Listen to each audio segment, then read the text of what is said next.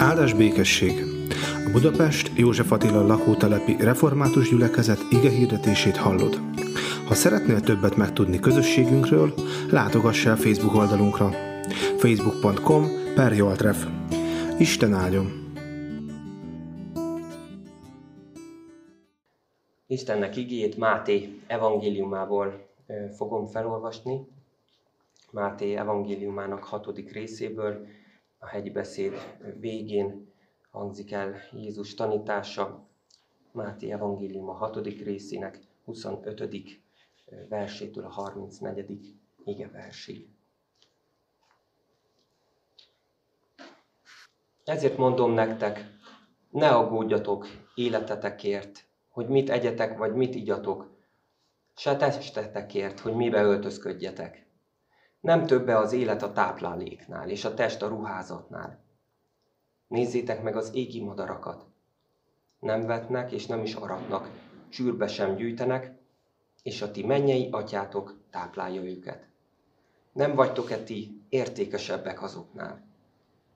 Aggódásával pedig ki tudná közületek meghosszabbítani életét csak egy perccel is. Mit aggódtok a ruházatért is? Figyeljétek meg a mező liliomait, hogyan növekednek. Nem fáradoznak és nem fonnak. De mondom nektek, hogy Salamon teljes dicsőségében sem öltözött úgy, mint ezek közül akár csak egy is. Ha pedig a mező füvét, amely ma van, és holnap a kemencébe vetik, így öltözteti Isten, nem sokkal inkább titeket kicsinyhitűek. Ne aggódjatok tehát, és ne kérdezgessétek, mit tegyünk, vagy mit ígyunk, vagy mit öltsünk magunkra. Ilyesmikért a pogányok törik magukat. A ti mennyei atyátok pedig tudja, hogy szükségetek van mindenre. Keressétek először Isten országát, és az ő igazságát, és mindezek ráadásként megadatnak majd nektek.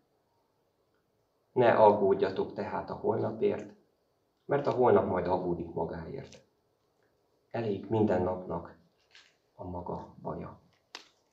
Isten tegye áldottá az ő igét, hogy az bennünk gyökeret verjen, növekedjen és gyümölcsöt teremjen. Ámen. Kedves testvérek, nagyon nehéz a jelenben lenni. A múlt és a jövő egyfolytában zaklat bennünket. A múlt a bűntudattal, a jövő pedig az aggodalmaival. Annyi minden történik az életünkben, amit visszagondolva egészen máshogy is kezelhettünk volna, mindig ezt mondjuk. Azon gondolkozunk, hogy mi mást kellett volna tennünk, vagy mi mást kellett volna mondanunk egy adott szituációban, és ott hirtelen lehet, hogy nem jut eszünkbe valami frappáns válasz, de de később, akár este az ágyunkban, lefekvés előtt, ahogy végig gondoljuk a napunkat, azt mondjuk, hát így kellett volna válaszolnom, mert az, az úgy vagány lett volna. Mindig ez a kérdés, mit kellett volna? És ezek a kellett volnák táplálják a, a múlttal kapcsolatos bűntudatunkat, és megakadályoznak bennünket abban, hogy teljes mértékben jelen legyünk az adott pillanatban. De az aggodalmaink még a bűntudatunknál is talán rosszabbak, mert behálózzák életünket a, nem a kellett volna, hanem a mi lesz, ha kezdetű mondatokkal. Mi lesz, ha megbetegszem? Mi lesz, hogyha meghal egy szerettem? Mi lesz, ha elveszítem az állásomat? Mi lesz, ha elfogy a pénzem? Mi lesz, ha pont, pont, pont, és lehetne folytatni még sokáig. Elképzelünk olyan szituációkat, olyan helyzeteket, párbeszédeket, amik igazából csak a, a, fantáziánkban léteznek, és ezek a gondolatok megakadályoznak minket abban, hogy, hogy észrevegyük ugye a körülöttünk lévő világot, hogy rácsodálkozzunk a madarakra, vagy a kis virágokra, ahogy, ahogy megyünk a, az utunkon. Életünk igazi ellenségei ezek a kellett volna, és a mi lesz majd, ha kezdetű gondolatok, mondatok. Ezek visszahúznak bennünket a megváltoztathatatlan múltba, és, a, és az előre, és előre rángatnak minket a kiszámíthatatlan jövőbe. Isten országa viszont mindig az itt és mostnak a, a, az állapota. Jézus első ige hirdetésében, amikor kiállt az emberek elé, és megszólalt, akkor, akkor azt mondta, beteljesedett az idő, és elközelített a, az Isten országa. Ez szerepel egyébként a formálódó gyülekezetünknek is a, a kis ö, igés lapján, könyvjelzőjén, amit majd az Isten tisztelt után onnan egyébként el lehet ö, ö, venni a perseim elől. És ez az Isten országa, amit Jézus meghirdet, amely közel jön ő benne, ez aztán hatással van, hatással lehet a mi mindennapi életünkre is, akár a nagy dolgokra, hogyha tekintünk, akár a legapróbb jelenetekre. Isten országa nem csak a templomban, nem csak az Isten tiszteleten, nem csak keresztény programokon valósul meg, tapasztalható meg, hanem akkor is, amikor dolgozunk, amikor otthon vagyunk, mosunk, főzünk, takarítunk, amikor ö, pihenünk, amikor kutyát sétáltatunk, amikor nyaralunk, amikor beszélgetünk másokkal, vagy éppen vitatkozunk másokkal, az Isten országa akkor is megtapasztalható. Egészségben, betegségben, szürke hétköznapokban, különleges alkalmakkor, reggel, este, téli hidegben, nyári kánikulában. Isten országa körülvesz bennünket, és formálja az életünket. És mi nagyon gyakran megfeledkezünk erről a valóságról, vagyis legalábbis én meg szoktam erről feledkezni, mások nevében nem akarok, de talán ti is osztoztok ebben a, ebben a gondolatban, ebben a dilemmában, hogy, hogy tudjuk azt, hogy az Isten országa körülvesz bennünket, de mégis olyan nehéz ezt folyton ö, eszünkben tartani, és úgy élni a, a, a, ö, a munkánkat, úgy élni a tanulmányainkat, a, ö, úgy élni meg a, az életünket a családunkban, kapcsolatainkban, hogy, hogy az Isten is ott van mellettünk, hogy, hogy jelen van. És éppen ezért, mert erről gyakran megfeledkezünk, megjelenik az aggódás, hogy amit csinálok, azt jól csinálom-e. Hogy megengedhetek-e magamnak egy kis lazítást, egy kis pihenést, vagy, vagy folyamatosan kell dolgoznom, elvégeznem a teendőimet. Hogy mit fognak gondolni rólam mások, hogy nem fogok egy csalódást okozni nekik. És ez a folyamatos vágy arra, hogy mások szeretetét, mások elfogadását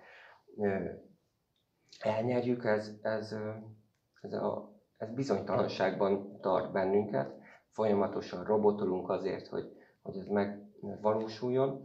És így, így a bizonytalanságnak a tengerében élünk, amelyben így sokszor így elsüllyedünk.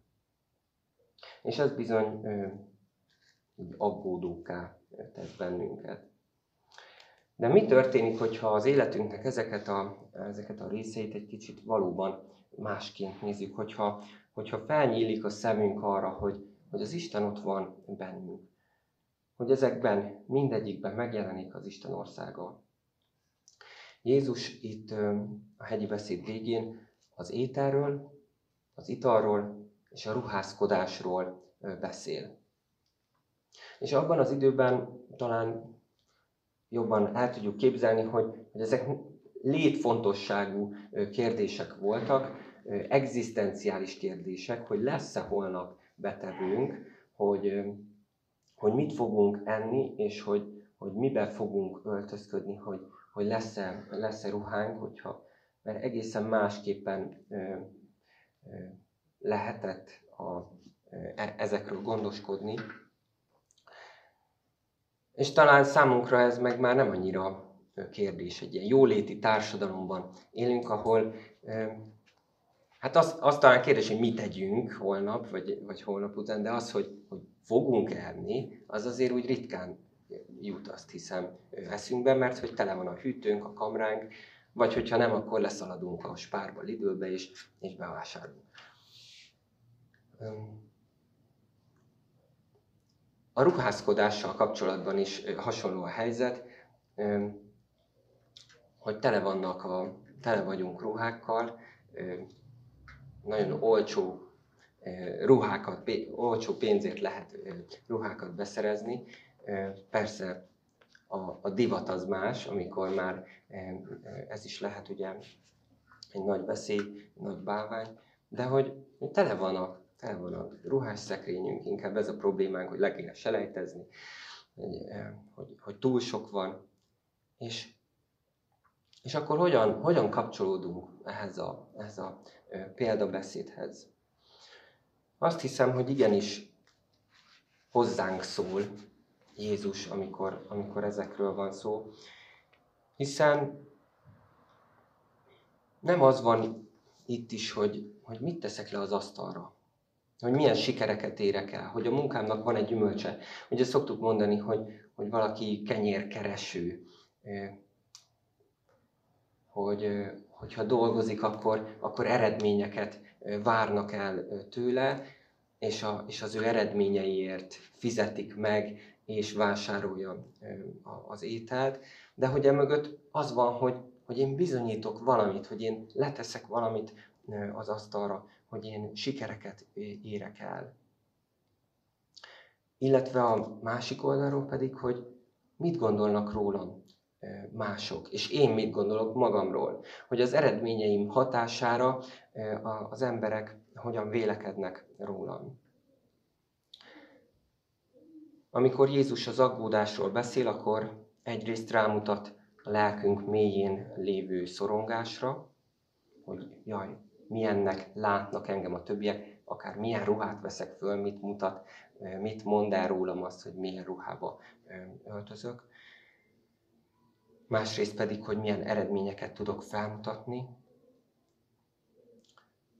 És, és ez az erőfeszítés az, ez az emberi igyekezet, amire Jézus még rámutat, hogy ez könnyen válhat egy, egy ilyen hitetlen emberi erőfeszítésé, hogy én Isten helyet akarok saját magamról gondoskodni. Tehát egyrészt rámutat a szorongásra Jézus, másrészt pedig rámutat arra a, a, a hitetlenségre, emberi erőfeszítésre, hogy mi magunkról akarunk gondoskodni. Na de mit jelent minden helyzetben először az Isten országát keresni, ahogy itt ezt olvastuk az igében?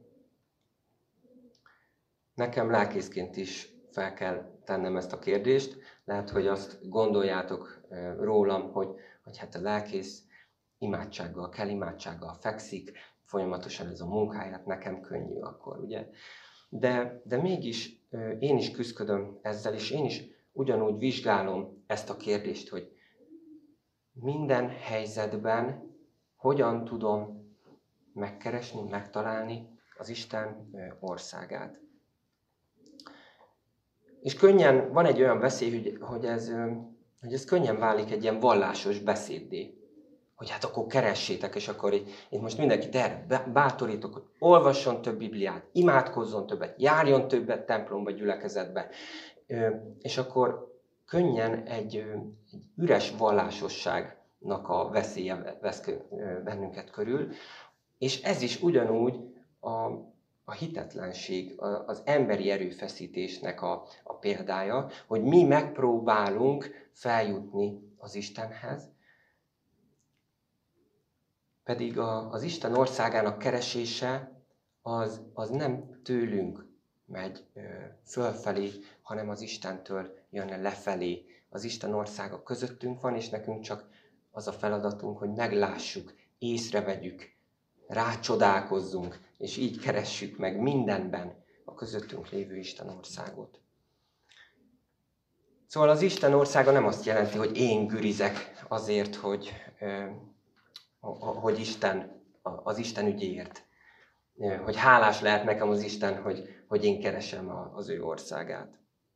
Hogy valaki előrébb mozdítja az ő ügyét. Amikor azt olvassuk, hogy keressétek az Isten országát, az nem azt jelenti, hogy, hogy elveszett az Isten országa, és akkor nekünk meg meg kell, meg kell találni. Isten elvesztette, akkor mi, mi meg majd meg, megkeressük. Nem erről van szó, hanem, hanem arról, hogy, hogy vágyunk utána. Ez a keresni kifejezés, a görög eredeti szó, ez valami ilyesmit jelent, hogy vágyni utána, hogy szeretnénk elérni azt, keressük.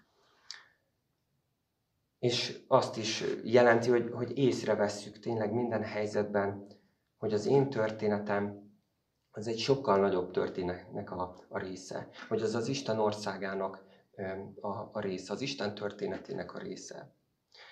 Hogy Isten az Isten, akármennyire furcsán is hangzik ez a mondat, hogy nem, nem más az Isten, nem másban keresem a, a boldogságot, a reménységet, a, az üdvösséget, hanem Istentől, hogy Isten lesz az én Uram. Ő a teremtő, ő a, ő a gondoskodó, ő az uralkodó. És nem én váltom meg a világot, hanem már Isten megváltotta azt. És én, én, ennek, a, én ennek az örömében élhetek. És hadd hívjam fel a figyelmeteket arra is, hogy, hogy itt nem csak annyi szerepe, hogy keressétek az ő országát, Isten országát, hanem az is ott van mellette, hogy és az ő igazságát. Ez az igazság szó egy, egy nagyon fontos kifejezés a, a Bibliában, az Új Szövetségben, dikájus szüné, lehet, hogy még máskor is fogjátok még ezt hallani, vagy már talán hallottátok is. És nem csak a mi értelmünkben igazságot jelent, hanem a megigazulásnak is ez a szava. Hogy valakiről egy bírósági tárgyaláson kimondják azt, hogy ő ártatlan, hogy ő igaz. És tudjuk, mi ez keresztény nyelvben, a Biblia nyelvében benne van sok helyen, de újra és újra emlékeztetnünk kell magunkat, hogy, hogy mi a mi megigazulásunk hogy, hogy kitől van a mi megigazulásunk.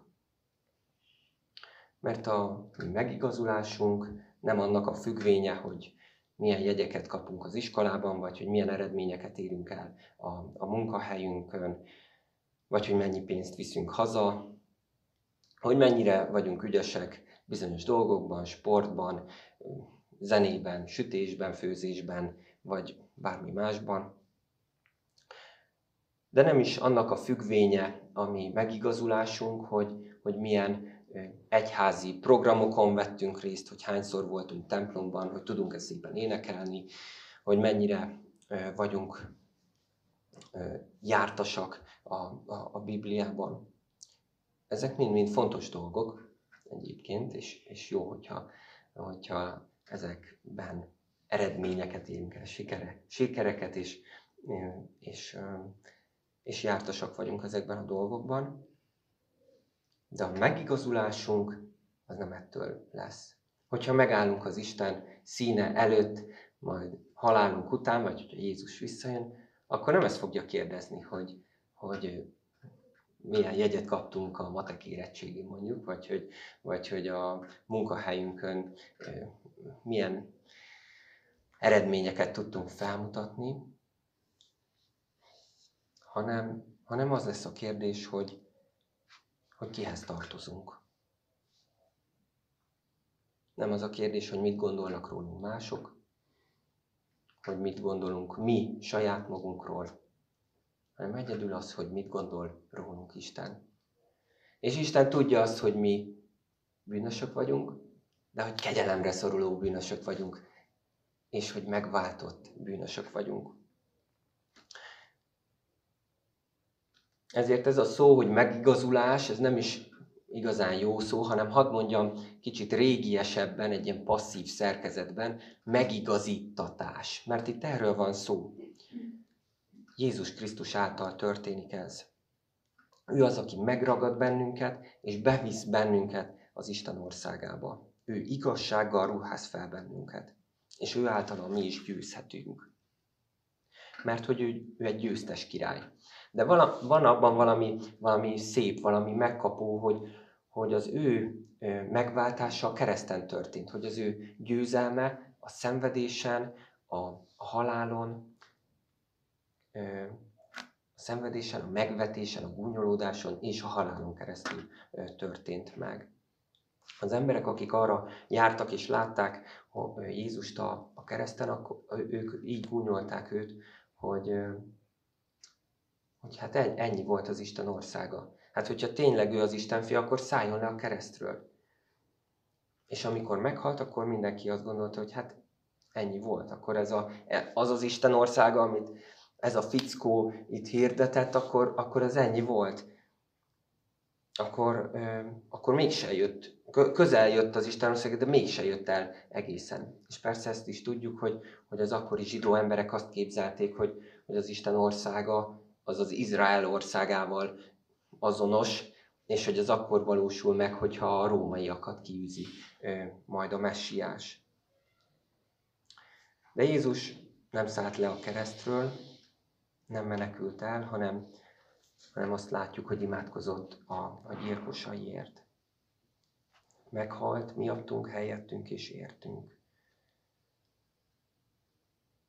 De nem maradt ugye a halálban, hanem bebizonyította, bizonyossá vált az ő feltámadása által, hogy, hogy ő valóban az Isten fia, és hogy Isten országa valóban elközelített.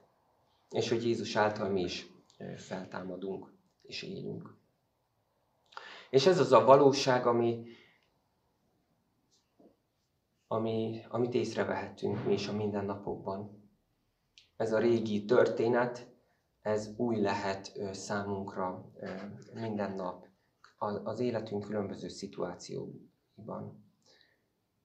Isten megváltott gyermekeként az ő országát élhetem meg akkor, amikor dolgozok, akkor, amikor vizsgára készülök, amikor otthon vagyok, amikor pihenek, amikor nyaralok.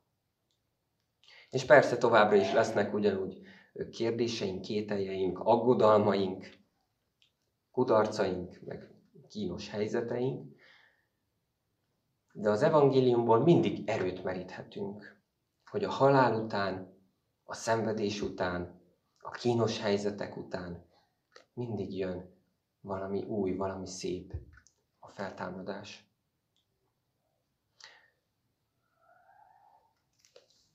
És az a kérdésem még, ezzel szeretném befejezni, hogy, hogy mi az akkor az, amit mégis én tehetek. Mert értjük talán, hogy, hogy a kegyelem erről szól, hogy nem az a fontos, hogy én mit teszek, hanem az a fontos, hogy mit tett értem Isten Jézuson keresztül, de hogy, hogy mi az akkor, a, ahogyan én közelebb kerülök, vagy észreveszem, vagy megkeresem a, az Isten közöttünk lévő országát. Hát biztos, hogy, hogy nem ilyen üres vallásoskodással, hanem, hanem a hitünknek, az élő hitünknek a, a megélésével, a, a kegyességnek a gyakorlásával. Úgyhogy hogy megtanuljuk folyamatosan beengedni Jézust a, a szívünkön, a szívünknek az ajtaján. És tudom, hogy ez is elég ilyen elfont, el, elvont fogalom, hogy ami, amit így nehéz megérteni. De, de nagyon jó az a kép, amit talán már ti is hallottatok, hogy az életünk az, az sokszor olyan, mint egy, egy lakás, egy, egy ház, amelyben sok szoba, sok lakrész van. És ahogy Jézust beengedjük, akkor lehet, hogy körbe mutatunk neki, és lehet, hogy előtte olyan szépen kitakarítottunk, mindent a helyére raktunk, és, és akkor azt mondjuk, hogy, hogy bár, bárhol körülnézhet, jön azért a szekrényajtót nem biztos, hogy kinyitjuk, ahova így mindent be, betettünk, de hogy olyan szépen úgy, úgy körbe mutatunk neki, helyel kínáljuk. De mi van, hogyha Jézusra nem csak úgy tekintünk, mint egy, mint egy vendégre, hanem, hanem valakire, aki, akivel megosztjuk az életünket, mint egy házastárs, mint egy jó barát, akit úgy engedünk be az életünkbe, hogy, hogy meghívjuk, hogy velünk lakjon. Akkor ott már tényleg közösen használjuk a, a, a lakrészeket, akkor ott van akkor is, amikor mi esetleg kupis, kupis az életünk, vagy amit nem mutatnánk meg neki. És, és így lehet az életünkben is, hogy, hogy az életünknek vannak különböző területei, a munka, a család, a baráti kapcsolatok, a sport, a sok minden egyéb elfoglaltságunk. És mi az, a, amit megmutatunk Jézusnak, ami, amikért esetleg imádkozunk olykor-olykor, de mi lenne, hogyha az egész életünkben meghívnánk Jézust, beengednénk őt, és, és hagynánk őt, hogy, hogy rendet tegyen. De ez, erre is nem úgy kell gondolni, hogy, hogy akkor ő ostort fog, és akkor kiűzi, a, mint az árusokat a, a templomból, hanem, hanem időt, időt hagy nekünk. Ő ebben is kegyelemmel jön, és, és hogyha vele kapcsolatban vagyunk, hogyha vele beszélgetünk, hogyha, hogyha hozzá imádkozunk, és az ő jelenlétében megnyugodunk, várjuk csendben az ő érkezését, akkor, akkor ő átformálja az illetünket. Szépen lassan, lehet, hogy évekbe telik, de, de az, Isten, az Isten formál bennünket. Ugye van egy vicc, amikor azt mondja egy, egy nem keresztény ember a keresztény ismerősének, hogy á, ő nem, nem hisze a, ebben az Isten dologban, ez nem működik igazán, mert hát ott van a Józsi, aki hát szintén jár templomba, de hát semmi hatása. Ugyanúgy káromkodik, ugyanúgy egy hazug ember, nem lehet benne megbízni. Mi, micsoda az ilyen keresztény? És akkor azt mondja erre a keresztény, ismerős, hogy hát képzeld el, hogy mi lenne, hogyha nem jár a templomba. Az Isten formál bennünket, megváltoztatja, lehet, hogy sok időbe telik, de, de higgyünk ebben, bízzunk benne, hogy, hogy az Isten akkor is kegyelmez nekünk, és, és formálja az életünkben, életünket. És ott van, benn, ott van bennünk, Szent Lelk által ott van velünk, ott van mellettünk, fogja kezünket, akkor is, amikor nehéz helyzeteken megyünk keresztül, akkor is, amikor az aggódás, a bizonytalanság, a félelem tengerében elsüllyedünk, és biztat bennünket. Ne aggódjatok, és ne kérdezgessétek, hogy mit tegyünk, vagy mit ígyunk, vagy mit töltsünk magunkra. A ti mennyei atyátok tudja, hogy szükségetek van mindenre. Keressétek először Isten országát és az ő igazságát, és mindezek ráadásként megadatnak nektek.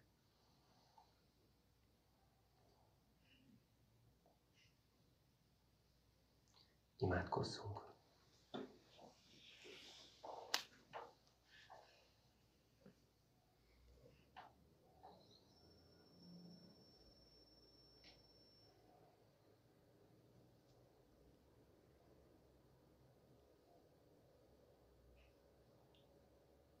Mennyei atyánk,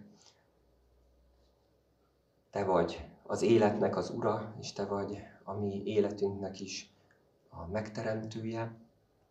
Köszönjük azt, hogy, hogy élhetünk, köszönjük azt, hogy, hogy te éltetsz bennünket, és, és gondos, gondoskodsz rólunk.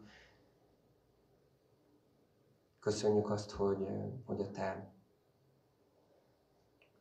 áldó kezed az, az mindig rajtunk nyugszik, akár érezzük ezt, akár nem, akár tudatosítjuk ezt magunkban, akár megfeledkezünk róla. És köszönjük azt is, hogy, hogy neked terved van a mi életünkkel, hogy te nem hagysz bennünket a, a csüggedésnek a tengerében, mocsarában, hanem, hanem szeretnél bennünket kiemelni, szeretnél bennünket formálni, szeretnél nekünk békességet adni, köszönjük, hogy, hogy ezt nem azért teszed, mert, mert mi méltók lennénk rá, hanem, hanem egyedül Jézus Krisztusért. Taníts bennünket, hogy, hogy észrevegyük a mindennapokban azt, hogy nem az a fontos, amit mi teszünk, hogy nem ehhez kell mindig ragaszkodnunk, hanem, hanem az a fontos, amit, amit te tettél értünk. Taníts bennünket elengedni, taníts bennünket megbocsátani, taníts bennünket arra, hogy minden helyzetben a tőlünk tehető legtöbbet megtéve azért tudjunk mégis, mégis megnyugodni. És köszönjük azt, hogy, hogy Te megváltottál bennünket Jézus Krisztus által. Köszönjük, hogy, hogy nem csak éltetsz bennünket, hanem, hanem új életet is kínál számunkra.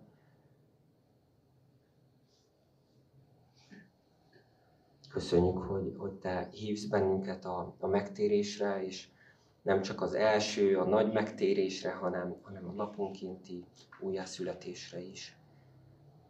És kérünk, hogy, hogy áraszt ki ránk lelkedet, ad, hogy itt egyen-egyenként és mint egy közösség is meg tudjunk újulni, és tudjuk hirdetni mindenkor, minden körülmények között a Te evangéliumodat, a jó hírt, hogy van halál, de van feltámadás is. És köszönjük azt az imádságot is, amit Úr Jézus Te tanítottál nekünk, amit most együtt mondunk. Mi, Atyánk, aki a mennyekben vagy, szenteltessék meg a Te neved. Jöjjön el a Te országod, legyen meg a Te akaratod, amint a mennyben, úgy a földön is. Minden napi kenyerünket add meg nekünk ma, és bocsáss meg védkeinket, miképpen mi is megbocsátunk az ellenünk védkezőknek. És ne vigy minket kísértésbe, de szabadíts meg a gonosztól, mert Tiéd az ország, a hatalom és a dicsőség mindörökké. Ámen.